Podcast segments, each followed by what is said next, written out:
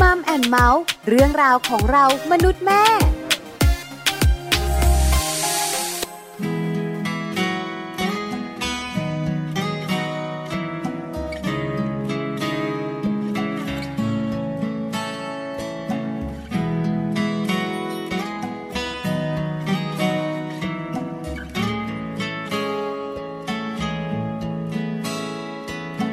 อาจจะเคยได้ฟังบางคำที่ใครบางคนเขาบอก บอกว่าใจเหมือนดังควันไฟ จะลอยลมไปทุกทาง แต่ที่เคยทบทวนในใจ ไม่เป็นดังคำสักอย่าง ไม่เคยมีสักครั้งสักคราว ที่ใจคิดไกลจากเธอ กับบางครั้งเราต้องห่างกัน ใจฉันยังคงอยู่ อยู่ที่ตรงนี้ตรงที่เก่าที่เป็นของเราสองคน จะเก็บใจไว้ใกล้ๆเธอ ทุกคราวที่เราห่างกัน เก็บเอาใจดวงเดียวให้คนที่รักกันไว้ ให้เธอเก็บรักษา ด้วยใจเธอ หากตะวันไม่เลือนลางไป ใจก็ยังรักอยู่ อยู่กับเธอรักเธอคนเดียว จะนานเท่าไรไม่จาง อยู่กับคนรักเพียงคนเดียว ที่ดีต่อกันทุกอย่าง จะให้ใจวาดหวังอะไร ที่มีค่าไปกว่าเธอ หากวันไหนเราต้องห่างไกล ใจฉันยังคงอยู่ อยู่ที่ตรงนี้ตรงที่เก่าที่เป็นของเราสองคน จะเก็บใจไว้ใกล้ๆเธอ ทุกคราวที่เราห่างกัน เก็บเอาใจดวงเดียวให้คนที่รักกันไว้ ให้เธอเก็บรักษา ด้วยใจเธอ อยู่กับคนที่ควรอยู่ แม้ตัวห่างแต่ว่าใจฉันยัง อยู่กับเธอเสมอ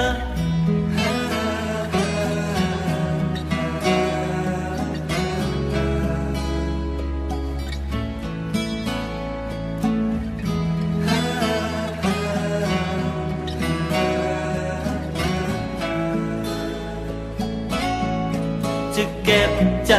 ไว้ใกล้ๆเธอ ทุกคราวที่เราห่างกัน เก็บเอาใจดวงเดียวให้คนที่รักกันไว้ ให้เธอเก็บรักษา ด้วยใจเธอ จะเก็บใจไว้ใกล้ๆเธอ ทุกคราวที่เราห่างกัน เก็บเอาใจดวงเดียวให้คนที่รักกันไว้ ให้เธอเก็บรักษา ด้วยใจเธอ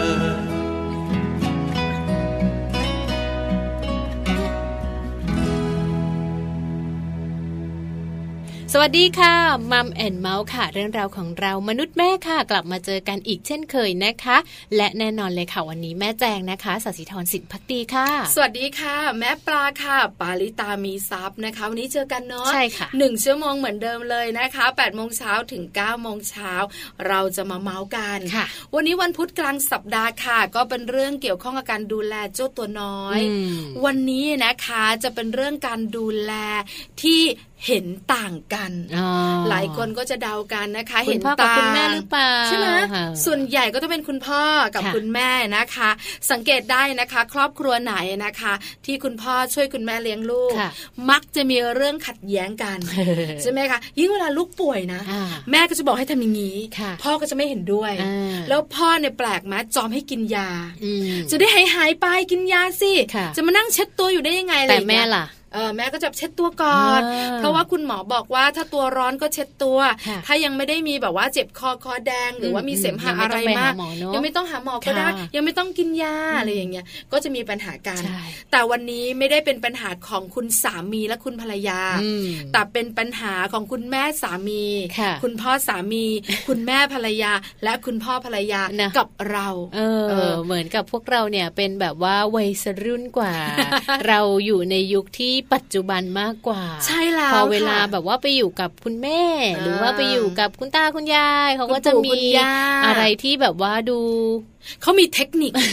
เทคนิคของเขา ซึ่งเราไม่รู้นะ ใช่ที่เราเองเนี่ยไม่รู้ไม่พอ ค่ะ ไม่เห็นด้วยด้วย อืมบางอย่าง แล้ว บางอย่าง คุณหมอที่โรงพยาบาลเนี่ยนะคะ ก็จะแนะนำเรา ค่ะ ตามยุคตามสมัย อืม ถูกไหมคะ เพราะฉะนั้นเนี่ยนะคะ เราก็จะเป็นคุณแม่นักวิชาการ ค่ะ อันนี้ดิฉันได้ฉายาจากคุณยายว่าเอ อนะคะ คุณแม่ของดิฉันเองนี่แหละ ค่ะ ก็จะบอกว่าไม่อยากไปยุ่งกับมันหรอกเบื่อมัน พูดอะไรมันก็ไม่เชื่อแม่นักวิชาการ อ่า เออมัน ข้อมูลแน่นเป๊ะ อ่าไม่ได้เลย เสร็จ มีอะเลไรย ก็เปิดเปิดเปิด ค่ะ อะไรอย่างเงี้ยคือเราก็จะไม่ค่อยเชื่ออ ม แล้วก็จะไม่ทำตามด้วย ค่ะ นะคะแล้วก็มีคุณแม่แม่ๆหลาย ๆ แม่ก็มีปัญหานี้เหมือนกัน ค่ะ เพราะฉะนั้นวันนี้มัมซอรี่ของเราค่ะแม่แจงคุณผู้ฟัง อืม เราจะพามาคุยกัน ค่ะ เลี้ยงลูกยุคดิจิตอลกับ อ่ายุ ยุคโบราณ นะสองยุคนะสองยุคมาเจอกันเนี่ย จะต้องแบบปรับอะไรกันยังไงมากน้อยขนาดไหนเนอะ ใช่แล้วเนี่ยนะคะ บางทีนะคะ มันเกี่ยวข้องกับความปลอดภัยของเจ้าตัว ค่ะ น้อยด้วยค่ะ อืมใช่ คือคุณแม่นะคะก็จะมีเทคนิคแบบหนึ่งที่บอกเรา ค่ะ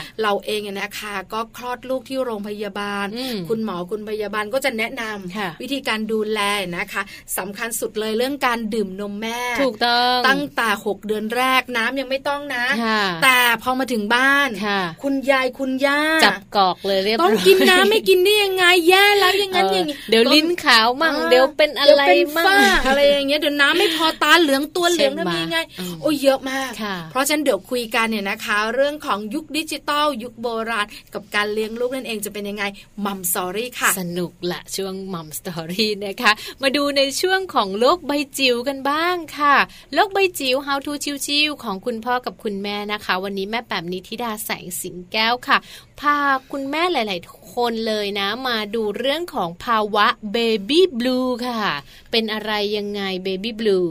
เบบี้บรูนะคะ หลายคนบอกรู้จักแต่เบบี้บูม อ่าเราเคยได้ ยุ ยิ คน แบบหลัง Baby สงคราม Boom โลกอะไรประมาณนี้ นะคะ แต่เบบี้บลูเนี่ยนะคะเป็นลักษณะอาการ ค่ะ ของคล้ายๆกับการซึมเศร้าหลังคลอด อืม เอ่อคุณแม่หลาย ๆ ท่านมีอาการแบบนี้ แม่ ค่ะ แจงอาจจะไม่ได้สังเกตตัวเอง หรือไม่ก็โชคดี ไม่เป็น ไม่มี ค่ะ ใช่ไหมคะแต่แม่ปลามีเหมือนกัน อืม นะคะ แต่ไม่เยอะมาก อืม แต่คุณแม่หลาย ๆ คนมีอาการเบบี้บลูเนี่ยเยอะมาก โอ้ เดี๋ยวเรามาคุยกันเนี่ยนะคะ ว่าจะเป็นแบบไหนอย่างไร รวมถึงแม่แปมจะมีข้อมูลดี ๆ มาบอกกันด้วย โอ้อันนี้แม่แจงไม่เคยรู้นะ มีลูกโตจนป่านนี้ยังไม่รู้จักคำว่าเบบี้บลูเลย จริง ยังไม่เคย นะ ไม่เคย เออ เจอคำนี้ยังไม่เคยรู้ว่าอ้าวมันเป็นเรื่องของ ห คุณ รือ แม่เหร ว่า อ แม่แจงเป็นการซึมเศร้าตลอดเวลา ไม่อะค่ะ ก็เลย ท่า รู้สึกว่าตัวเองเนี่ย เท่าที่ ไม่ ดู ไป็ะ เนี่ย ไม่น่าใช่นะคะ ซึมเศร้าทำอะไรดิฉันไม่ได้ค่ะ เบบี้บลูคือการซึมเศร้าหลังคลอดค่ะ มีอาการแปลกๆหลัง หรอ คลอด ดนะคะ อ่าเดี๋ยวต้อง เพราะฉะนั้น มาฟัง เนี่ยจะเป็ กัน นยังไง ค่ะ เดี๋ยวโลกใบจิ๋วได้คำตอบค่ะ ในส่วนของ Happy Tip for Mom นะคะ เรื่องราวของลูกค่ะ คุณแม่หลายๆ คนเริ่มมีปัญหานี้แล้วเวลาลูกโตขึ้น หรือว่าอาจจะเป็นแบบเด็กวัยเบบีอยู่อะนะคะ หรือว่าโตขึ้นมาหน่อยหนึงเนี่ยเขาจะเริ่มมีการนอนแล้วก็กัดฟัน ใช่ค่ะ นะถือว่าเป็นปัญหาสำคัญเลยนะคะ วันนี้ Happy Tip for Mom ค่ะนำเรื่องของปัญหาลูกชอบนอนกัดฟัน มาบอกคุณพ่อคุณแม่ด้วย รวมถึงจะมีวิธีการในการดูแลยังไงด้วยนะคะ เดี๋ยวเราต้องไปติดตามกันกับ Happy Tip for Mom ค่ะ Happy Tip for Mom เคล็ดลับสำหรับคุณแม่มือใหม่ เทคนิคเสริมความมั่นใจให้เป็นคุณแม่มืออาชีพ ปัญหาลูกน้อยชอบนอนกัดฟัน เรื่องของการนอนกัดฟันค่ะ ไม่ได้เป็นปัญหาเฉพาะในผู้ใหญ่เท่านั้นนะคะ ลูกๆหลาย ๆ บ้านก็มีปัญหานี้เช่นเดียวกัน โดยในปัจจุบันค่ะ ทันตแพทย์เองก็ยังไม่ทราบถึงสาเหตุที่ชัดเจนของการนอนกัดฟัน แต่ว่าพอจะประเมินเรื่องของปัจจัยสำคัญสำคัญได้ดังต่อไปนี้นะคะ สิ่งแรกเลยค่ะ อาจจะมาจากสภาพจิตใจของเด็กๆเองนะคะ อาจจะมีความวิตกกังวล หรือว่าแอบเครียดกับอะไรบางอย่าง ซึ่งมีส่วนไปกระตุ้นสมองจนเกิดอาการนี้ได้ หรือส่วนหนึ่งค่ะอาจจะมาจากพันธุกรรมพ่อแม่พี่น้องบ้านไหนนะคะที่ชอบนอนกัดฟัน เด็กๆนั้นก็มีโอกาสนอนกัดฟันได้เช่นเดียวกัน หรืออาจจะเกิดจากร่างกายของตัวเด็กเองค่ะ ที่มีระบบสมองแล้วก็ประสาทอัตโนมัติ อาจถูกกระตุ้นมากจนเกินไป และสุดท้ายอาจจะมาจากปัญหาของสุขภาพฟันของลูกนะคะ การสบฟันที่ผิดปกติ หรือว่าช่วงของฟันแท้กำลังขึ้น ก็เป็นได้เหมือนกันค่ะสำหรับผลเสียของการนอนกัดฟันนั้นนะคะ ก็อาจจะทำให้เกิดการเสียวฟันบ่อยๆ เกิดฟันบิ่น ฟันร้าว จนกระทั่งฟันแตก เกิดแผลในช่องปากค่ะ และอาจมีการกัดลิ้นกัดแก้มของตัวเองด้วย และนอกจากอาการดังกล่าวแล้วค่ะ ลูกๆของเรา ถ้าหากว่านอนกัดฟันมากๆแล้วเนี่ยเขาอาจจะรู้สึกเมื่อยเวลาเคี้ยวอาหาร และอาจจะมีอาการปวดศีรษะบ่อยๆนะคะ โดยการกัดฟันบ่อยๆ แรงๆ ในขณะที่หลับแบบไม่รู้ตัวค่ะ จะทำให้ฟันสึกกร่อน ฟันมีขนาดสั้นลง และเกิดอันตรายที่โครงสร้างฟันจนทะลุถึงโพรงประสาทฟันได้ค่ะ คุณพ่อคุณแม่หลาย ๆ บ้านค่ะ อาจจะต้องสังเกตพฤติกรรมการนอนกัดฟันของลูก ๆ นะคะ ถ้าหากว่าแก้ไขเองไม่ได้ค่ะจำเป็นต้องให้ทันตแพทย์ตรวจวินิจฉัยนะคะ หรือต้องหาเฟือกมาใส่ฟันขณะนอนหลับ ที่เราเรียกว่าเฟือกศบฟันนั่นเองค่ะ มาดูวิธีการนอนที่เหมาะสมนะคะสำหรับบ้านที่มีลูกนอนกัดฟันกันบ้างค่ะ วิธีการแรกเลยนั้นต้องให้ลูกค่ะ นอนในห้องที่เงียบ สงบแสงไม่จ้า เพื่อให้ลูกนั้นนอนหลับได้สบาย และไม่ควรให้ลูกทานอาหารหนักก่อนนอน 3 ชั่วโมงนะคะ อาจให้ลูกดื่มนมแทนค่ะ ก็จะทำให้เขานั้นหลับสบายมากยิ่งขึ้น และอย่าให้ลูกนั้นทำกิจกรรม หรือว่าออกกำลังกายหนักอย่างหักโหมนะคะ ก่อนที่เขาจะเข้านอน เช่นไม่ควรวิ่งเล่นก่อนนอนค่ะ เพราะว่าอาจจะทำให้เขานั้นนอนหลับได้ไม่สนิทนะคะ เขานอนให้ตรงเวลานะคะ ไม่ให้ดูทีวี หรือว่าเล่นคอมพิวเตอร์ในเวลาดึกค่ะ เพราะว่าสิ่งเหล่านี้สามารถที่จะสร้างความตื่นเต้น และกระตุ้นทำให้เกิดอาการนอนกัดฟันได้ด้วย ในเด็กที่ฟันกำลังขึ้นนะคะ คุณพ่อคุณแม่ค่ะ ควรจะต้องพาไปพบทันตแพทย์ เพื่อตรวจและรับการดูแลในส่วนที่เหมาะสม ส่วนในเด็กที่ฟันศพกันผิดปกติค่ะ อาจจะต้องทำการปรึกษาทันตแพทย์ในส่วนของการจัดฟันนั่นเองค่ะ วิธีง่าย ๆ เหล่านี้นะคะ ก็สามารถทำตามได้ค่ะ แล้วก็ต้องคอยดูแลลูกๆด้วยนะคะว่าลูกๆนั้นมีปัญหาการนอนกัดฟันหรือเปล่า ถ้าหากว่าแก้ไม่ได้ พบทันตแพทย์ดีที่สุดเลยค่ะ พบกับ Happy Tip for Mom กับเคล็ดลับดีๆ ที่คุณแม่ต้องรู้ได้ใหม่ ในครั้งต่อไปนะคะ อ่าเราได้ฟังเรื่องราวของการนอนกัดฟันกันไปแล้วนะคะ ตอนนี้เนี่ยเรามีเรื่องราวของการนอนอีกเหมือนกันค่ะ มาฝากกันแต่ว่านอนแบบว่ามีความสุขเนาะที่จะทำให้ลูกๆของเราเนี่ยไม่ต้องฝันร้ายค่ะแม่ปลา ได้เลยค่ะแม่แจงเดี๋ยวเล่าสู่กันฟังดีกว่านะคะ อืม มีข้อมูลดีๆนะคะ เกี่ยวข้องกับเรื่องของการนอนของเด็กๆเนี่ยนะคะ ค่ะ แล้วการนอนของเด็กๆ ส่วนใหญ่ปัจจุบันนี้เนี่ยไม่ค่อยมีคุณภาพ ค่ะ เพราะคุณแม่หลาย ๆ คนบอกว่าลูกเนี่ยนะคะ นอนดึก นอน อน ขึ้น ดึก ใช่ไหมคะ แล้วนอนแล้วเนี่ยดูเหมือนหลับไม่สนิทก็มีเหมือนกัน ใช่ ใช่ไหมคะ ค่ะ แล้วหนึ่งปัจจัยนะคะ เด็กบางคนมีการนอนกัดฟันด้วย ใช่ เกี่ยวข้องกับเรื่องของการใช้เทคโนโลยี อืม จากที่คุณหมอแนะนำกันเนี่ยนะ ใช่ คะ ค่ะ วันนี้มีข้อมูลดีๆค่ะ บอกการนอนโดยที่ไม่ดูทีวี อืม ลดโอกาสเด็กจะฝันร้ายได้ ค่ะ เป็นไปได้ยากมากเลย เพราะส่วนใหญ่แล้วเนี่ยนะคะ เด็กๆ มักจะดูทีวีก่อนนอน ใช่ จะเป็นทีวีละครของคุณพ่อคุณแม่ อืม หรือจะเป็นการ์ตูน การ์ตูน สำหรับเด็ก ค่ะ ก็ต้องมีละใช่ไหมคะ เดี๋ยวนี้บางคนหนักเลยค่ะ เล่นเกมก่อนนอนด้วยก็ ใช่ มีเหมือนกัน บางคนเนี่ยนะคะ มือถืออยู่ในห้องนอนเลย เออ น่ากลัวมาก ใช่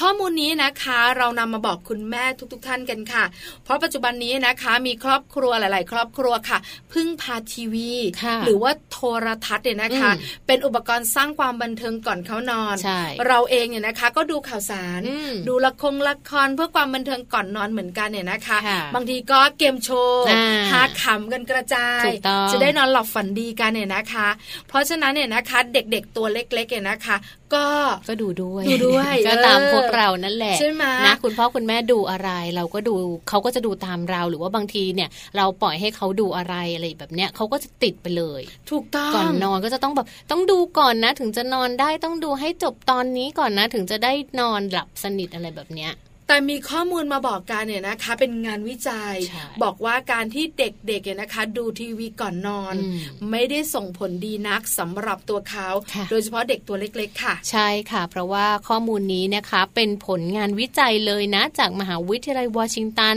สหรัฐอเมริกาค่ะ เขาระบุมาเลยนะคะว่าจริง ๆ แล้วเนี่ยไม่ว่าจะเป็นรายการแบบไหน รายการเด็กรายการที่ไม่รุนแรงหรือว่ารายการอะไรเนี่ย ถ้าหากว่าคุณพ่อคุณแม่บ้านไหนเนื้อะให้ลูกได้ดูทีวีก่อนเข้านอนเป็นประจำจะทำให้เด็กคนนั้นเนี่ยมีปัญหาในเรื่องของการนอนตามมาค่ะ น่ากลัวเชียวนะคะ อืม มีการทำงานวิจัยด้วย ค่ะ สำรวจเนี่ยนะคะในการดูทีวีกันเนี่ยนะคะ ระหว่างวันของคุณพ่อคุณแม่นะคะ ผู้ปกครองของเด็กตัวเล็ก อืม ๆ วัย3-5ถึงขวบ ค่ะ จำนวน 600 คนค่ะแม่แจง โอ้โห นักวิจัยนะคะเขาพบว่ารายการที่เปิดให้ชมเนี่ยนะคะ มีทั้งรายการที่เนื้อหารุนแรง ใช่ รายการสำหรับเด็กการ์ตูนอะไรแบบนี้นะคะ ก็มีด้วยเหมือนกัน ใช่ไหมคือดูกันไปปะปนกันไป ใช่ค่ะ สิ่งที่พบตามมาก็คือ มีความเชื่อมโยงระหว่างเด็กที่มีปัญหากับการนอน อืม ในการดูทีวีหลังหนึ่งทุ่มไปแล้วค่ะ ค่ะ ไม่ว่ารายการนั้นเนี่ยนะคะ จะเป็นรายการที่รุนแรง ค่ะ หรือไม่รุนแรงก็ตาม เด็กส่วนใหญ่ที่ดูทีวีแบบนี้หลังหนึ่งทุ่ม ค่ะ จะมีปัญหาการนอน ใช่ค่ะ เพราะว่าปัญหาที่เด็กๆได้เจอกันนะ หลังจากที่เขาได้ดูทีวีแบบนี้บ่อยๆ เนี่ย สิ่งแรกเลยก็คือเรื่องของการฝันร้าย อ๋อ เออ อาจจะแบบว่าไปเก็บภาพของความรุนแรงจากรายการทีวีที่เราดูก่อนหนึ่งทุ่มมาแล้วก็เก็บมาฝัน นี่นี่นี่ดิฉันขอเบรกนิดหนึ่งแม่แจาง อ่า คือดิฉันเองเจอกับตัว คือตอนก่อนนอนเราจะดูข่าว ค่ะ แล้วบังเอิญข่าวที่ลูกเราดูเนี่ยนะคะ เป็นข่าวเกี่ยวข้องกับเรื่องของพูดผีปีศาจอ่ะบ้านหลังนี้มีคนเจอผีถ่ายติดวิญญาณนะ อ่า เราก็สนใจด้วยความที่เป็นแบบว่า คนไทยอะเนอะ อืมอืม เรื่องแบบนี้เป็นเรื่องน่าสนใจเราก็สนใจลูกก็ดูด้วย ค่ะ แม่ไหนผี แล้วก็รายการข่าวปัจจุบันนี้เขาชอบมีการจำลองเหตุการ อ่า ณ์ เขาจะมีภาพกราฟง อ่ กราฟิกอะไรอย่างนี้ ใช่จำลองเหตุการณ์ว่าอันนี้เดี๋ยวผีเดินมาเดี๋ยวอะไรอย่างเงี้ย อ่าค่ะ เราก็ดูกันเนี่ยนะคะ โดยกันไม่นึกอะไร อ่า เชื่อไหมคะพอดูข่าวนี้จบแล้วเนี่ยนะคะ เราก็เข้านอนกัน ค่ะ ลูกก็ถามว่าแม่ผีมีจริงไหมอะไรอย่างเงี้ย ต้องหยิบพระที่เป็นพระแบบห้อยคออะ ม เอามาวางไว้หัวนอน อืม สององค์ อะเพื่อผีจะได้ไม่เข้ามาในห้องนอกนลัว กลัว แล้วคืนนั้นทั้งคืนเชื่อไหมคะคุณผู้ฟังไม่แจงลูกนอนกระสับกระส่าย อืม เหมือนเขาไม่ได้นอนทั้งคืนเล ฝั ย น อะ แน่เลยอ่ะ แล้วเราก็แบบอะไรก็แบบแล้วก็มีเสียงด้วยนะ เหมือน แบบว่าอ้าอ้าอยู่อย่างเงี้ย กลัว ใช่พอพลิกตัว เพราะ ทีก็จะมีเสียงนี้ ว่าเขาฝันหรือเปล่า ตลอดเวลา เออ ทั้งคืนค่ะ ค่ะ ตอนตื่นเช้ามาเราก็ถามลูกว่าหนูเป็นอะไร หนูไม่สบายหรือเปล่าเราจับตัวเขาก็ไม่ตัวร้อน อ่า เออหนูไม่สบายหรือเปล่าหนูเป็นอะไร เมื่อคืนอ่ะผีมาทั้งคืนเลยแม่ มา หนูว่าเจอผีนะผีมาหลอกโอ้โหแล้ว กลั แบบ วไง พอเห็นงานวิจัยชิ้นนี้นะ ใช่เลย เราก็เลยรู้สึกว่า เออ มันเกี่ยวโยงกัน เพราะเขาเนี่ยนะคะ คิดเยอะกว่าเรา ใช่เลย ออ นะคะนี่แหละปัญหาแรกเลยเนอะถ้าหากว่าลูกได้ดูทีวี ไม่ว่าจะเป็นรายการอะไรก็แล้ว แต่อาจจะมีแบบทั้งรุนแรงและไม่รุนแรงน่ากลัวและไม่น่ากลัวเนี่ยเขาจะเก็บไปฝันนะคะ สิ่งแรกคือเขาจะฝันร้าย สิ่งที่สองก็คือการเดินละเมอ เออ เออเคยไหม เออยัง ห ไม่เคยเจอ เคยเห็นแต่ เลย การ์ตูนนะเนินเดินละเมอหรือว่าละเมออะไรอย่างเงี้ย แต่ลูกของเราเนี่ยมีละเมอนะ อ่า แต่นอนละเมอ นอนละเมอ เฉยๆ นอนละเม ใช่ อ ค่ะ นะคะ เป็นปัญหาเหมือนกันหรือว่าเกิดอาการง่วงโดยควบคุมไม่ได้ระหว่างวัน จนบางทีแบบไปโรงเรียนแล้วแบบง่วงนอนอ่ะแอบหลับง่วงหลับ เพราะว่ากลางคืนนอนไม่สนิทไง ง่วงแบบว่าน็อกไปเลยนะ โอ้โห ใช่ไหมคะ อย่างเราเนี่ยเรียนหนังสือเวลาง่วงเราก็ต้องฝืน ใช่ไหมก็ต้องขยี้หูขยี้ตาอะไรอย่าง ไม่ เงี้ย ฝืน นะนอนเลย แต่บางคนเนี่ยนะคะ ง่วงแล้วแบบหลับไปเลย เออนะ คุณครูก็สอนอยู่หน้าชั้นเรียนก็ ค่ะ มีเหมือนกันเนี่ยนะคะ เพราะฉะนั้นพอมีข้อมูลงานวิจัยชิ้นนี้ออกมาปุ๊บเนี่ยก็เลยมีคำแนะนำ อืม แล้วก็คำแนะนำนี้เนี่ยจากนักวิจัยส่งตรงถึงคุณหมอ ใช่ ให้บอกคุณพ่อคุณแม่ ว่าให้จำกัดการรับสื่อต่างๆ ในเวลากลางคืนของเด็กเล็ก ใช่ค่ะ ควรจะมีความละเอียดรอบคอบในการเลือกรายการทีวีสำหรับเจ้าตัวน้อยนะคะ ที่จะให้เขาดูเนี่ย ค่ะ เพราะบางรายการเนี่ยนะคะ เป็นรายการที่อาจจะไม่ค่อยเหมาะกับเด็กเล็ก นะ แต่เหมาะกับเด็กโตอะไร ใช่ อย่างเงี้ย ค่ะ ไม่ใช่ของเด็กก่อนวัยเรียน อืม แล้วจะส่งผลเรื่องฝันร้ายนอนละเมออะไรแบบนี้นะคะ ใช่ค่ะ ที่สำคัญมากไปกว่านั้นคุณผู้ฟังไม่แซงขา การให้เด็กเนี่ยนะคะ ดูทีวีในห้องนอน อืม น่ากลัวมาก ใช่ ยิ่งสนับสนุนเนี่ยนะคะ ให้เด็กเกิดปัญหาเวลานอนค่ะ เพราะว่าถ้าเด็กดูทีวีเยอะเนี่ยนะคะ ความรุนแรงที่เด็กได้รับจากทีวี ยังเพิ่มปัญหาเรื่องการขัดขวางการนอนอย่างมีความสุข อืม นอนหลับฝันดีของเขา ค่ะ เห็นไหมที่ฉันยกตัวอย่างเห็นภาพเลยอะ ใช่ ว่าเออข่าวเดียวเอง เออ ด้วยความที่เราไม่รู้เรา เรา สนใจ เราก็ไม่ได้คิดอะไร อ่า นะ เราชอบนี่ ไม่คิด ใช่ไหม ว่าลูกจะ ข่าว กลั ผี ว เข้า องค์นี้ประทับอะไรอย่างเงี้ย เราก็จะชอบดู ใช่ไหม ขันน้ำมนต์มีตัวเลขอะไรอะไรอย่างเงี้ย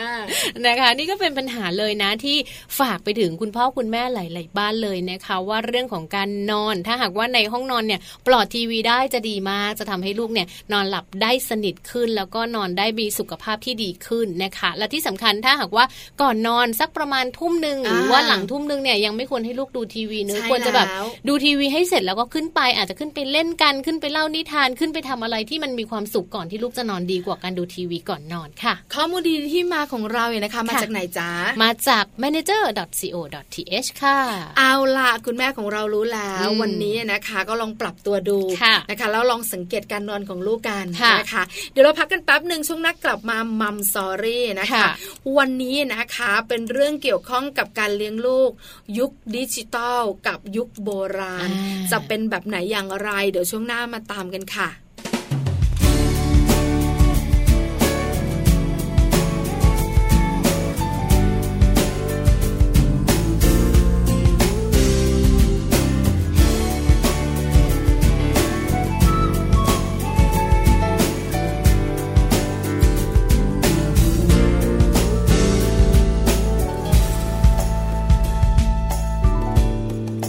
เก็บใจไว้ตรงนั้น ซ่อนเอาไว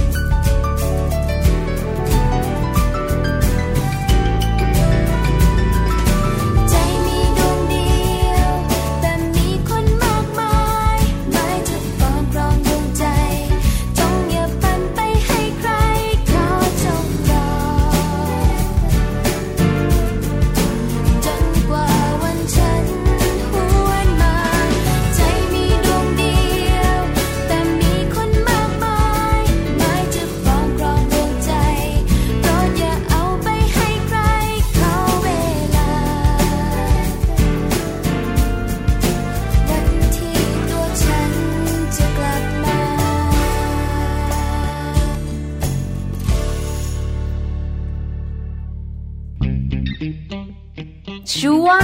มัมสตอรี่ กลับเข้ามาค่ะในช่วงนี้นะคะมัมสตอรี่ค่ะ ประเด็นที่เราหยิบยกมาฝากกันเนอะในเรื่องราวของการเลี้ยงลูกค่ะ แต่ว่าการเลี้ยงลูกนั้นก็จะเป็นแบบยุคดิจิตอลนะคะ แล้วก็เป็นการเลี้ยงลูกแบบยุคโบราณเขามีวิธีการเลี้ยงที่ไม่เหมือนกันนะ ใช่แล้วมีเรื่องของเทคนิคเล็ก ๆ น้อยๆ แตกต่างกันเนี่ยนะคะ ค่ะ เพราะฉะนั้นเนี่ยนะคะอาจจะมีครอบครัวหนึ่งเนี่ยนะคะ ที่เลี้ยงลูกแบบคุณพ่อคุณแม่คุณลูก ค่ะ อันนี้คุณพ่อกับคุณแม่ก็จะมีปัญหาการ แต่ส่วนใหญ่แล้วก็จะเห็นเป็นในทางเดียวกัน ค่ะ เพราะว่าเป็นยุคดิจิตอลเหมือนกัน อ่า ใช่ไหอมยู่ใน คะ ยุคเดียวกัน แต่ถ้าเป็นครอบครัวใหญ่ที่มี อืม คุณปู่คุณย่าคุณตาคุณยายช่วยเลี้ยงด้วย เริ่มต่าง ช่วย ยุค แบ่ง แล้ว เบาภาระ ค่ะ ก็จะมีคำแนะนำด้วยความหวังดี เอ้ย ให้คุณแม่นะคะ ดูแลเจ้าตัวน้อยนะคะ อืม แล้วบางทีนะคะ ความหวังดีนี้ เราไม่เห็นด้วย ค่ะ แต่ท่านอยากให้เราท ใช่ ำก็เลยมีปัญหากันเนี่ยนะคะ วันนี้นะคะบอกเลยค่ะปัญหาเนี่ยเกิดได้ เรามีกรรมความแตกต่างในความคิดได้ ค่ะ แต่เราสามารถที่จะเอายุคดิจิตอลกับยุคโบราณเนี่ยนะคะ มา mix and match กันได้ เออ ใช่ นะ ไหม มาเลี้ยงตัวน้อยด้วยกันได้ เออ นะ ใช่ละเพราะฉะนั้นเนี่ยนะคะ การที่เราเนี่ยนะคะ ไม่เห็นด้วยเราควรทำแบบไหนอย่างไร ค่ะ หรือการที่คุณปู่คุณย่าคุณตาคุณยายแนะนำเราควรจะปฏิเสธแบบไหนอย่างไรนะคะ นะคะ ข้อแรกเลยเชื่อไหมแม่แจ ง ข้อ เชื่ นี้ อ นะคะเป็นเรื่องใหญ่ทีเดียว ข้อแรกของคุณแม่ยุคดิจิตอลกับยุคโบราณที่เห็นไม่ตรงกัน ใช่ค่ะ คือการให้นมลูก เนอะคุณแม่ในยุคดิจิตอลนะคะ ก็จะให้นมลูกแบบว่านมล้วนๆเลยค่ะ แต่ว่าถ้าเป็นคุณตาคุณยายที่บ้านนะคะ ก็จะบอกว่าไม่ได้นะ จะต้องให้กินน้ำตามไปด้วย ใช่แล้ว เออ เดี๋ยวลิ้นเป็นฝ้า ค่ะ เดี๋ยวเด็กไม่ได้กินน้ำเนี่ยนะคะแล้วก็จะมีปัญหาตัวเหลืองตาเหลือง ค่ะ โอ้เดี๋ยวมีปัญหาเยอะแยะ ใช่ ตัวเองกินน่ะข้าวยังกินน้ำเลย ทีลูกไม่ให้กิน อะไรอย่างเงี้ย ใช่ไหม ใช่ไหม เพราะ แต่คุณแม่ยุคดิจิตอลอย่างเราเราๆเนี่ย อืม คุณหมอจะแนะนำ ข้อมูลเขาก็เยอะ ใช่บอกว่าการให้ลูกดื่มนมเนี่ยนะคะ ตั้งแต่ลูกคลอดออกมา อืม จนถึง 6 เดือน อ่า สารอาหารของลูกคุณแม่ไม่ต้องกังวล ครบถ้วน เพียงพอ ค่ะ แล้วในน้ำนมของคุณแม่นะคะ ก็มีน้ำผสมอยู่ถึง 80% ใช่ เพราะฉะนั้นเราไม่จำเป็นต้องให้น้ำตา ใช่ ม แล้ ไป ว แล้วน้ำที่คุณแม่มีส่วนผสมอยู่ในนมเนี่ยเป็นน้ำที่ประกอบด้วยสารอาหารด้วย ถูกต้อง อะไรก็ดีไปหมด ค่ะ แต่คุณยายกับคุณย่าบอกไม่ได้นะ ต้องให้น้ำนะ ข้อมูลนี้เป็นอย่างไร นะคะ แอบบอกคุณแม่ไว้เผื่อเจอปัญหานี้จะได้ไปเขาเรียกว่า บอก กล่าวอธิบาย บอกนะ อย่า เ ไปทันล้อให้บอก บอกนะบอกนะ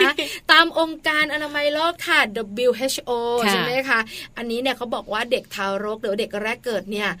ไม่ต้องดื่มน้ำ อ่า เพราะดื่มน้ำเนี่ยนะคะ จะเสี่ยงโอกาสทำให้เด็กท้องร่วง ใช่ ขาดสารอาหารได้ ค่ะ นอกจากนั้นเนี่ยนะคะ คุณแม่ก็ยังมีน้ำเนี่ยอยู่ในน้ำนมถึง 80%เนี่ยนะคะ มีเยอะอยู่แล้ว เป็นส่วนประกอบด้วย ค่ะ เพราะฉะนั้นการดื่มนมแม่อย่างเดียวเนี่ยนะคะ ดีที่สุด ใช่ แล้วก็เพียงพอแล้ว ที่สำคัญเนี่ยนะคะ แม่เนี่ยนะคะมีสารอาหารอยู่ในน้ำนมมาเต็มที่แล้ว เพราะฉะนั้นเนี่ยนะคะ จะดูแลลูกของเราในช่วง 6 เดือนแรกให้แข็งแรงได้ เนอะไม่จำเป็น เออ ต้องใช้น้ำนะ เพราะบางทีเขาบอกว่าน้ำเนี่ยสะอาดน้อยกว่านมแม่ด้วยซ้ เออ ำนะคะ เพราะฉะนั้นก็ไปอธิบายให้กับคุณตา คุณยาย คุณย่าได้ฟังกันด้วยเนอะ ใช้แล้ว จะได้ ถูก ไม่ ต้อง มีปัญหากัน เพราะว่าผู้หลับผู้ใหญ่หรือว่าคน อ่า โบราณโบราณเนี่ยนะคะ ก็จะเลี้ยงแตกต่างกัน คุณแม่เลี้ยงฉันมาแบบนี้ เออ ฉันก็จะต้องมาบอกหลานฉันแบบนี้ แล้วพอถึงเวลาเนี่ยนะคะ บอกแม่ไม่ได้ เออ คุณหมอบอกว่าจริง ๆ แล้วเนี่ยนะคะ นมแม่พอแล้วหกเดือนแรก ค่ะ อย่ามาพูดอย่ามาเถียง ฉันเลี้ยงแกมาเนี่ยนะ ฉัน ใช่ แค่ ไหม ก็กินน้ำอยู่แล้ว เออ ทำไมแกยังโตมาขนาดนี้ ได้ มายืนเถียงฉันช็อตช็อตช็อตเนี่ย ใช่ เห็นไหม นะ แล้วก็ อันนี้ ตบ แ ท้ายด้วยแม่นักวิชาการ เป็นประเด็นเนี่ยจากที่บ้านมาเลยนะ เพราะฉะนั้นเนี่ยนะคะ อันนี้ใช่ เลย หลายครอบครัวถกเถียงประเด็นนี้กันเยอะ อ่า คุณย่าคุณยายวัยโบรำโบราณ ค่ะ ถ้ามีคุณทวดอยู่ด้วยนะ หนัก โอ้โห เลย สาม ทีเดียว แรงแข่งขัน คุณทวดมาเจอกล้วยนะ จะบอก เราสู้ไม่ได้ นะเออเพราะฉะนั้นอธิบายอ้างอิงเลยค่ะ องค์การ เออ อ อ นามัยโรคบอกเขาไปได้เลย ใช่ค่ะ ซึ่งนอกจากว่าคุณตาคุณยายเนอะหรือว่าคุณแม่ของพวกเราแม่แม่ๆแล้วเนี่ยจะให้กินน้ำเนอะ บางท่านหนักเลยให้กินน้ำผึ้งด้วย อ่า อ่า อันนี้ข้อมูลที่สอง ค่ะ ถ้ามีปัญหาเรื่องของน้ำเกิดขึ้น ค่ะ อาจจะอ่ะไม่เป็นไรน้ำก็ไม่นะไม่กินก็ได้ อ่า กินน้ำผึ้ง ใช่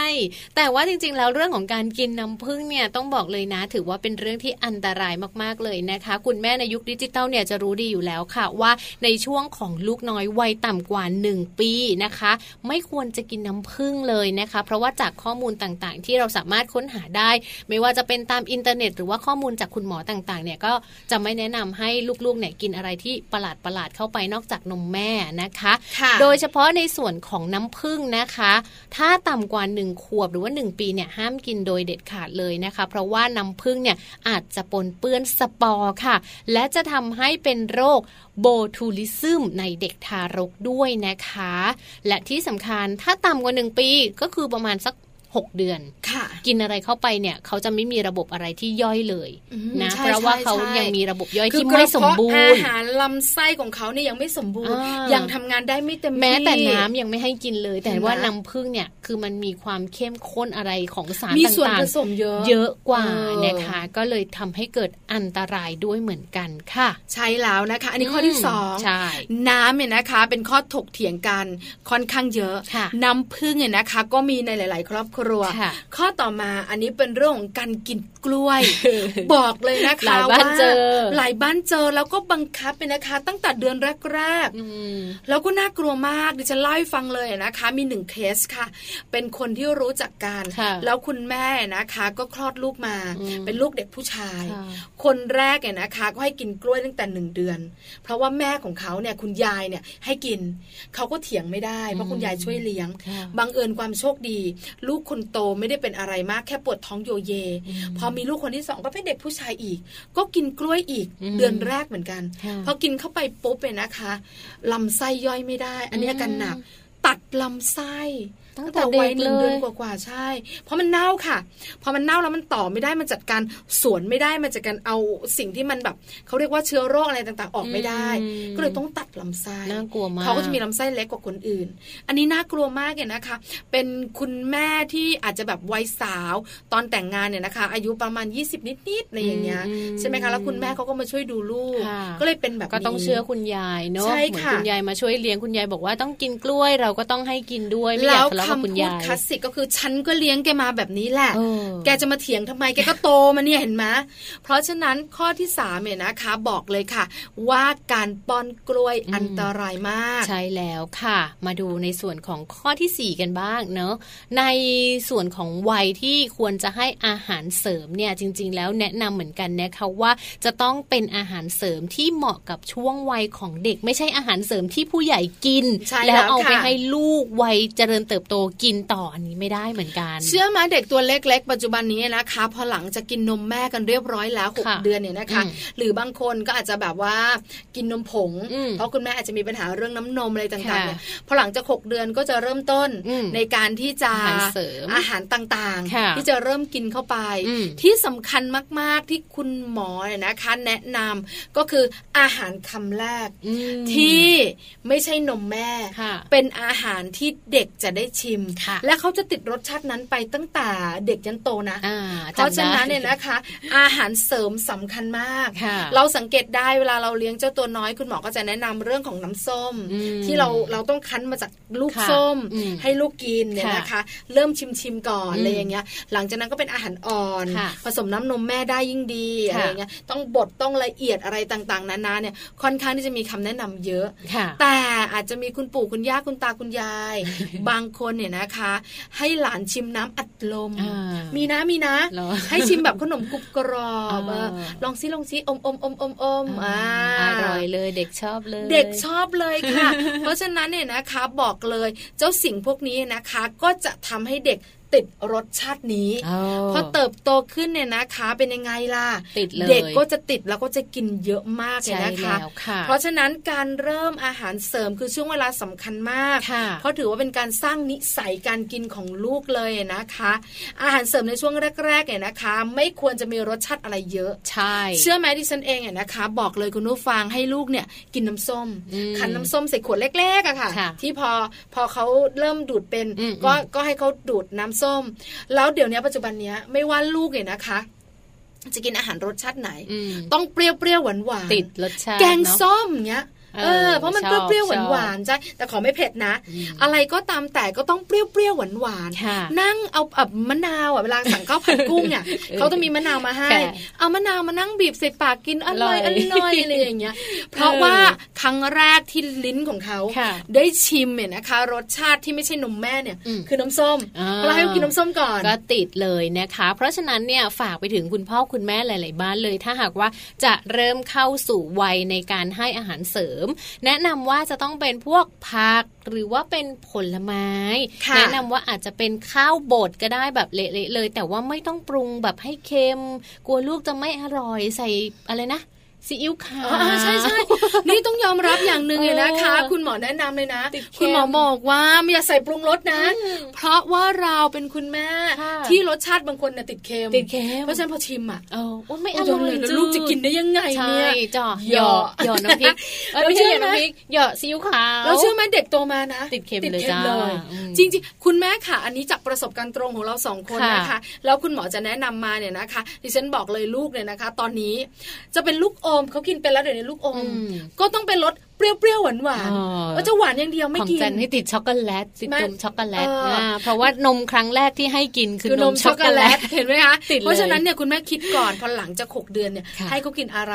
คิดคิดเยอะ นะ เพอรสชาตินี้จะติดมาถึงเขาเลย ค่ะ นะคะไม่ว่าจะแบบพอไปซื้อน้ำเนี่ย เออ น้ำอัดลมเราก็ต้องให้กินบ้างเขาก็ ค่ะ ต้องกินบ้าง อ่า ก็กินแต่น้ำแบบว่า เปรี้ยว น้ำส้ม ๆหวาน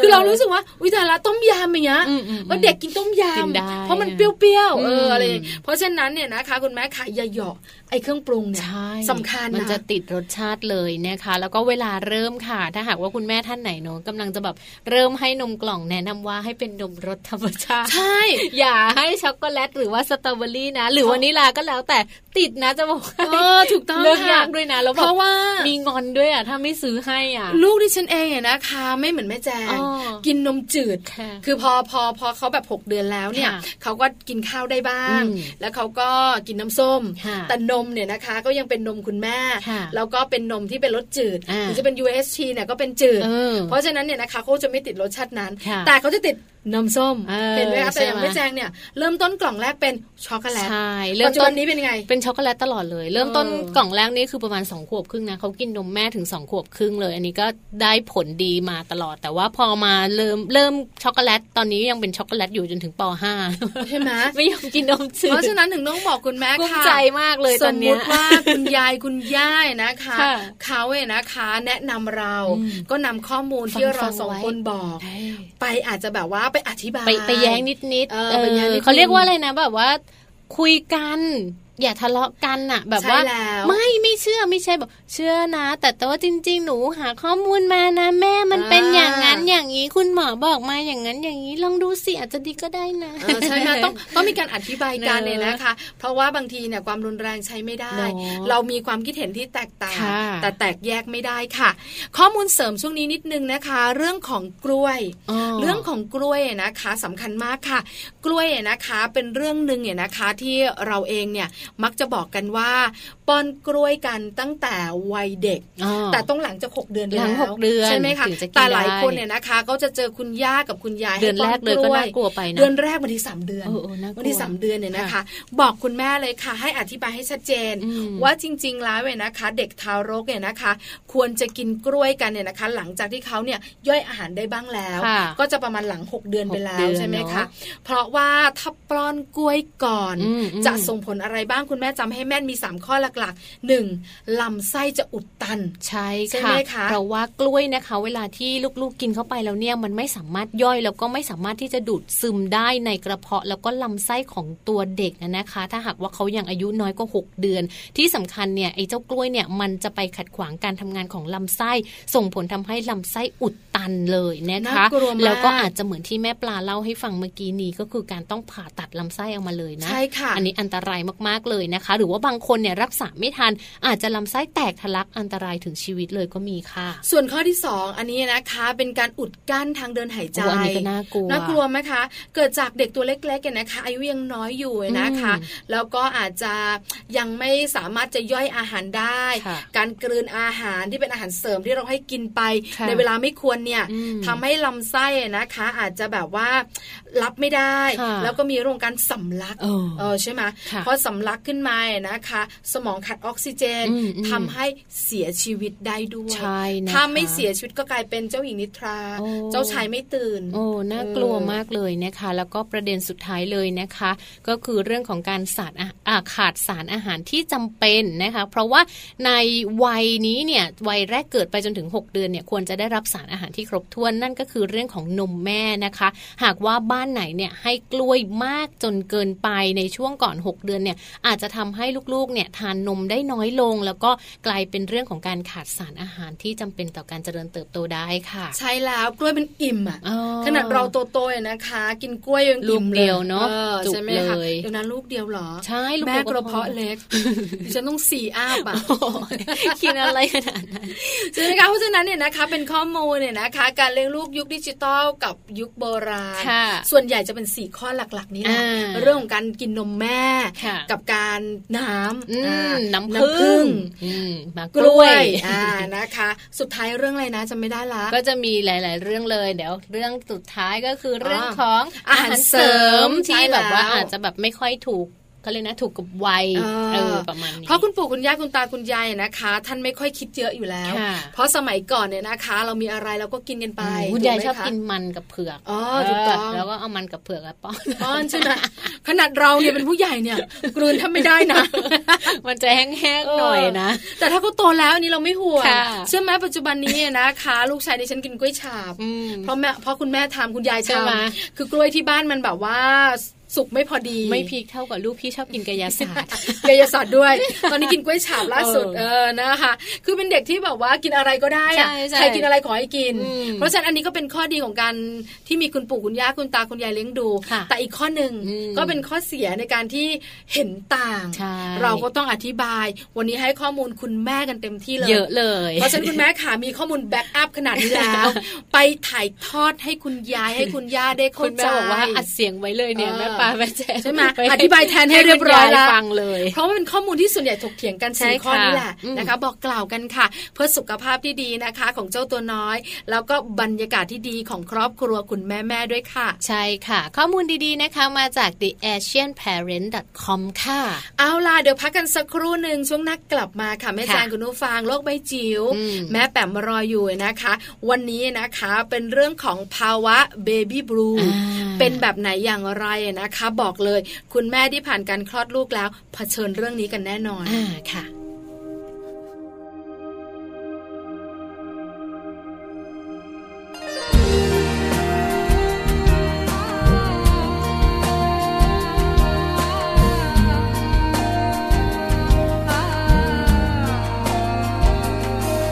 อาจเคยไม่เข้าใจเหมือนกัน ว่าทำไมถึงเลือกเธอในหัวใจ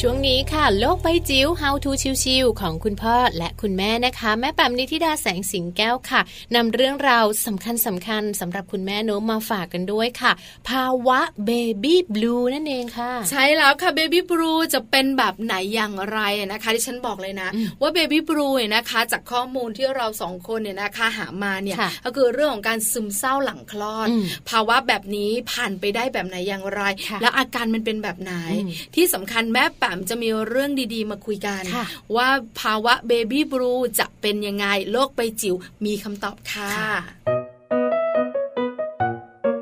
Lô bay chiều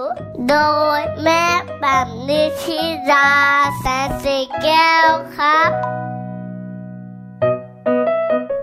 สวัสดียามเช้าค่ะ คุณพ่อคุณแม่ค่ะ ขอต้อนรับทุกท่านเข้าสู่ช่วงโลกใบจิ๋ว How to ชิวๆของคุณพ่อกับคุณแม่นะคะ เช้านี้ค่ะไม่ให้เสียเวลาอยากจะชวนคุยถึงปัญหาที่จะเกิดขึ้นกับคุณแม่ที่คลอดใหม่ ๆ ค่ะ หลายๆ ท่านจะมีภาวะแบบนี้นะคะ ฝรั่งเรียกว่าภาวะเบบี้บลูนะคะ ส่วนถ้าเกิดภาษาไทยอาจจะใช้คำว่าภาวะซึมเศร้าหลังคลอดก็ได้นะคะ ข้อมูลจากมาม่าเอ็กซ์เพรสอธิบาย เอาไว้ให้นะคะบอกว่าภาวะเบบี้บลูเนี่ยเกิดขึ้นได้นะคะสำหรับเอ่อคุณแม่หลังคลอดลูกค่ะ เพราะว่านอกเหนือจากการเกิดขึ้น เพราะว่าการเปลี่ยนแปลงทางฮอร์โมนหลังคลอดแล้ว อาจจะมีเรื่องของความเครียด ความกดดัน ความรู้สึกไม่สบายตัวไม่สบายกาย ที่เป็นภาวะทางสุขภาพจิตนะคะ ส่งผลต่อความรู้สึกว่ามันหนักเกินไปมันเหนื่อยเกินไป ก็อาจจะเป็นตัวกระตุ้นทำให้คุณแม่รู้สึกไม่มีความสุขได้นะคะ ภาวะนี้ล่ะค่ะเราเรียกว่า ภาวะเบบี้บลูนะคะ ปัญหาจ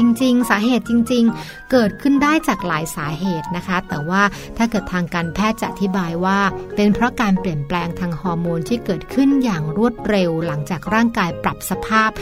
ตอนที่เราคลอดแล้วนะคะ คือพอคลอดแล้วเรื่องของน้ำหนักเรื่องของรกเรื่องของฮอร์โมนต่างๆ มันไปหมดแล้วเนาะ แต่ว่ามันก็จะเป็นช่วงของร่างกายที่ต้องปรับสมดุลอาการต่างๆนะคะ ไม่ว่าจะเป็นอาการเครียด อาการซึมเศร้ามันก็อาจจะเกิดขึ้น แต่ว่าเวลาจะช่วยค่ะ ที่ทำให้ทุกอย่างค่อยๆ กลับเข้าสู่ภาวะปกตินะคะ ระดับความรุนแรงของปัญหาเบบี้บลูนะคะ มันแบ่งได้เป็นหลายเลเวลเหมือนกันเนาะอย่างถ้าเกิดว่า บางคนที่มีอาการที่ไม่ไม่เยอะมากเนี่ยเราเรียกว่าเป็นอารมณ์เศร้านะคะ คือยังไม่ได้เป็นเป็นโรคเนาะคือเป็นอารมณ์เศร้าเนี่ยเป็นภาวะที่พบบ่อยที่สุดเลย ก็คือสาเหตุจากฮอร์โมนนะคะ ที่มันเปลี่ยนแปลงแล้วก็อาจจะมีปัจจัยอื่น ๆ ที่เป็นตัวกระตุ้นได้ด้วยนะคะ เช่น ความเครียดความรู้สึกแบกรับภาระในการเลี้ยงความรู้สึกว่ายังไม่ค่อยเข้ามือเลย ทุกอย่างยังเรายังจัดการได้ไม่ดีนะคะ แล้วก็รวมถึงการพักผ่อนที่น้อยนะคะ ไม่ค่อยได้นอนเนาะต้องให้นมลูกปั๊มนมลูก ไหนจะเรื่องเออความสะอาดต่างๆนะคะ เรื่องที่นอนหมอนมุ้งเดี๋ยวลูกร้องคือมันมันปรับในเรื่องของภาระหน้าที่ความเป็นแม่ไม่ทันนะคะ แล้วก็หลายๆ ท่านก็จะมีความกังวลสูงมากด้วยนะคะ แล้วก็ทำให้โอกาสในการที่เราจะ เอ่อเรียกว่าไม่ไม่รู้สึกเกิดความสมดุลเนาะทางด้านของจิตใจเนี่ยเกิดขึ้นได้มาก ๆ บางท่านหงุดหงิดนะคะ บางท่านเศร้ามาก บางท่านรู้สึกอ่อนเพลียอ่อนล้านะคะ แล้วก็กลายเป็นนิสัยเป็นอีกแบบไปเลยนะคะ กลุ่มนี้เนี่ยเอ่อตามคำแนะนำบอกว่าอาจจะไม่ต้องรับรักษาโดยแพทย์ค่ะ แต่ว่าอาจจะต้องใช้ความเข้าใจมากๆเลยนะคะ จากคนรอบข้างไม่ว่าจะเป็นสามีเป็นญาติเป็นคนเลี้ยงต่างๆ แล้วก็ใช้ความรักความเข้าใจ ให้เวลาแล้วก็คอยดูแลให้ความใกล้ชิดให้กำลังใจสำหรับคุณแม่กลุ่มนี้มาก ๆ เลยนะคะ ถัดมาค่ะจะเป็นโรคละคือคือโรคซึมเศร้าหลังคลอดค่ะ จะเป็นกลุ่มอาการที่พบได้บ่อยรองจากกลุ่มแรกนะคะ อาการจะค่อนข้างชัดเจนนะคะ คือส่วนนี้เนี่ยมันอาจจะเป็นมากขึ้นคือรู้สึกซึมเศร้าเบื่อง่าย ไม่เอาใจใส่ลูกของตัวเอง คือแทบจะทิ้งเลยอะคือคลอดลูกมาแล้วก็ไม่อยากไม่อยากเลี้ยงนะคะ รู้สึกผิด ที่ให้กำเนิดลูกขึ้นมานะคะ หรือว่าท้อแท้ไม่เห็นคุณค่าของตัวเอง บางท่านเกิดความคิดในแง่ลบนะคะ รู้สึกว่าอยากที่จะไม่อยู่แล้วนะอยากฆ่าตัวตายนะคะ หรือว่ากลุ่มนี้เนี่ยถ้าเป็นเป็นมีอาการแบบนี้ก็ต้องได้รับการวินิจฉัยนะคะ จากผู้เชี่ยวชาญจากแพทย์แล้วก็ มีความจำเป็นค่ะที่อาจจะต้องมีการรักษาควบคู่กับการใช้ยาหรือการเอ่อรับการรักษาเอ่อแยกออกต่างหากเพื่อทำให้เกิดความสมดุลทางร่างกาย แล้วก็จิตใจก่อนแล้วค่อยกลับมาทำหน้าที่คุณแม่เหมือนเดิมนะคะ ก็ถือว่าเป็นข้อมูลที่อาจจะเกิดขึ้นได้นะคะภาวะเบบี้บลูสำหรับคุณแม่ที่เพิ่งคลอดนะคะ แล้วก็ถ้าเกิดว่าใครก็ตามที่เกิดปัญหานี้นะคะ ก็หลาย ๆ คนก็เป็นเหมือนกัน แล้วก็เอาใจช่วยค่ะหวังว่าเราจะผ่านพ้นวิกฤตปัญหานี้ไปได้โดยเร็วค่ะ โลกใบจิ๋วโดยแม่แบบนิชิราแสนสีแก้วครับ ได้ฟังข้อมูลดีๆ ตรงนี้กันไปแล้วนะคะ ในทุกๆช่วงเลยค่ะ ของมัมแอนเมาส์ประจำวันนี้เนอะวันพุธค่ะ กลางสัปดาห์ เรามีข้อมูลดีๆ มาฝากกันด้วย แล้วก็บางเรื่อง โดยเฉพาะเรื่องของโลกใบจิ๋วนะคะ คุณแม่สามารถที่จะนำข้อมูลดีๆ จากแม่แปมของเราไปปรับใช้ได้ด้วยค่ะ ใช่แล้วล่ะค่ะ วันนี้เต็มอิ่มเนอะ อืม กับมัมแอนเมาส์เรื่องราวของเรามนุษย์แม่นะคะ เข้าใจคุณแม่ ค่ะ เพราะว่าเราสองคนก็เป็นคุณแม่ด้วยเหมือนกันเนี่ยนะคะ เริ่มเข้าใจคุณยายแล้วด้วยนะบางวัน คุณย่าล่ะ เออ ด้วยเหมือนกัน เข้าใจเหมือนกันเลยนะคะ คือไม่แน่ใจเหมือนกันว่าวันหนึ่งมีโอกาสเป็นคุณยาย โอ้ มีโอกาสเป็นคุณย่าเนี่ยนะคะ คุณยาย เออจะเข้าใจแบบว่าลูกสะ พ้ายหรือลูกสาวของเราไหม ไม่มี ในกาทารง เลี้ยงดูเจ้าตัว น้อย แต่บอกเลยนะ ดูเสียงดูเสียง เออไม่อยากจะแบบว่ามีลูกสะพ้ายเร็วนักหรอกเอ อหลานก็ยังไม่อยากมี โอ้ยโหดร้าย อยากจะกอดลูกชายอยู่อะไรประมาณนี้ แล้วส่วนใหญ่ปัจจุบันนี้บอกเลยนะคะ คุณแม่ของเรามีลูกน้อย อ่า ก็มักจะห่วงลู ห่ว ก งค่ะ คุณพ่อก็จะห่วงลูกสาว อืม คุณแม่ก็จะห่วงลูกชาย ค่ะ เพราะฉะนั้นเนี่ยนะคะ ก็เลยมีการแต่งงานช้ากันมากยิ่ง ขึ้น ไหนจะผู้หญิงเขาก็ทำงานกัน อืม เทียบเท่าผู้ชายด้วย ดูแลตัวเองได้ การมีครอบครัวก็ต้องเมื่อพร้อม ค่ะ เพราะฉะนั้นมันก็จะแบบทำให้เรารู้สึกว่าปัจจุบันนี้นะคะ เด็กตัวเล็กๆ มีน้อย ค่ะ แต่ผู้สูงอายุมีเย มี อะ เยอะ แล้วเราเองที่เป็นคุณแม่ก็ห่วงลูก อยากดูแลลูกไปตลอดชีวิตเออ นะ ไรย่างเงี้ย พอพูดถึงเรื่องแบบว่ามีปัญหาอะไรกันอย่างเงี้ยอู้มรู้สึกแบบมันโดนตัวยังไงไม่ รู้ มันเข้าตัวยังไงก็ไม่รู้ จะบอกเลยนะปัญหาเรื่องของยุคโบราณยุคดิจิตอลที่ให้ เออ ข้อมูลกันไปในช่วง ค่ะ มัมสอรี่ดิฉันเผชิญมาหมดแล้ว อ่า ค่ะ ได้ประสบการณ์ เออ ตรงมาเล่าให้ฟัง แล้ว ด้วย หลักๆก็เป็นแบบนี้ด้วย ใช่ไหม เออ อย่างของแม่แจงเนี่ยไม่เจอไม่เจอเหตุการณ์แบบนี้ เพราะว่าเราเลี้ยงกันเองเนาะ อ่า เราอยู่กัน 3 คนเราไม่ได้เป็นครอบครัวใหญ่เหมือนแม่ปลา อ่า เพราะฉะนั้นเวลาฟังมัมแอนเมาส์ค่ะ คุณพ่อคุณแม่หลาย ๆ ท่านเนี่ยจะได้ข้อมูลแบบ 2 คนที่จะไม่เหมือนกัน ใช่ เล ไหม ย ไม่มีอะไรเหมือนกันเลย ครอบ สักอ คร ย่า อง บครัว เดียว ในเมืองกับครอบครัวชนบท จริง เออนะคะ ที่สำคัญดิฉันเองไม่ได้มีแบบว่าปัญหากับคุณยายอย่างเดียวนะคุณแม่ของดิฉันนะปัญหาของคนแบบรอบข้างที่แบบว่า เป็นแรงสนับสนุน ใช่ คุณยาย เออ เพราะคนโบราณโบราณที่บ้านส่วนใหญ่ก็อยู่บ้านกัน ใช่ ก็จะช่วยกันพูด เออ โน้มน้าวเรา ใช่ แล้วก็แบบตบท้ายด้วยคำว่าแม่นนักวิชา การเอออะไรอย่างเงี้ย เพราะฉะนั้นเนี่ยนะคะ อธิบายกันได้คุยกันได้ วันนี้บอกข้อมูลไปหมดแล้วค่ะ นี่คือเรื่องราวทั้งหมดเลยนะคะของมัมแอนเมาส์ประจำวันนี้ค่ะ กลับมาพบเจอเรื่องราวดีๆ แบบนี้ได้ใหม่เลยนะคะ ทุกวันจันทร์จนถึงวันศุกร์ค่ะ8โมงเช้าถึง9โมงเช้าวันนี้ หมดเวลาแล้วค่ะเมาส์ต่อกันไม่ได้แล้วนะคะ แม่แจงค่ะ แม่ปลารวมถึงแม่แปมด้วยนะคะ ลากันไปก่อนพรุ่งนี้เจอกันใหม่ค่ะ สวัสดีค่ะ มัมแอนเมาส์เรื่องราวของเรามนุษย์แม่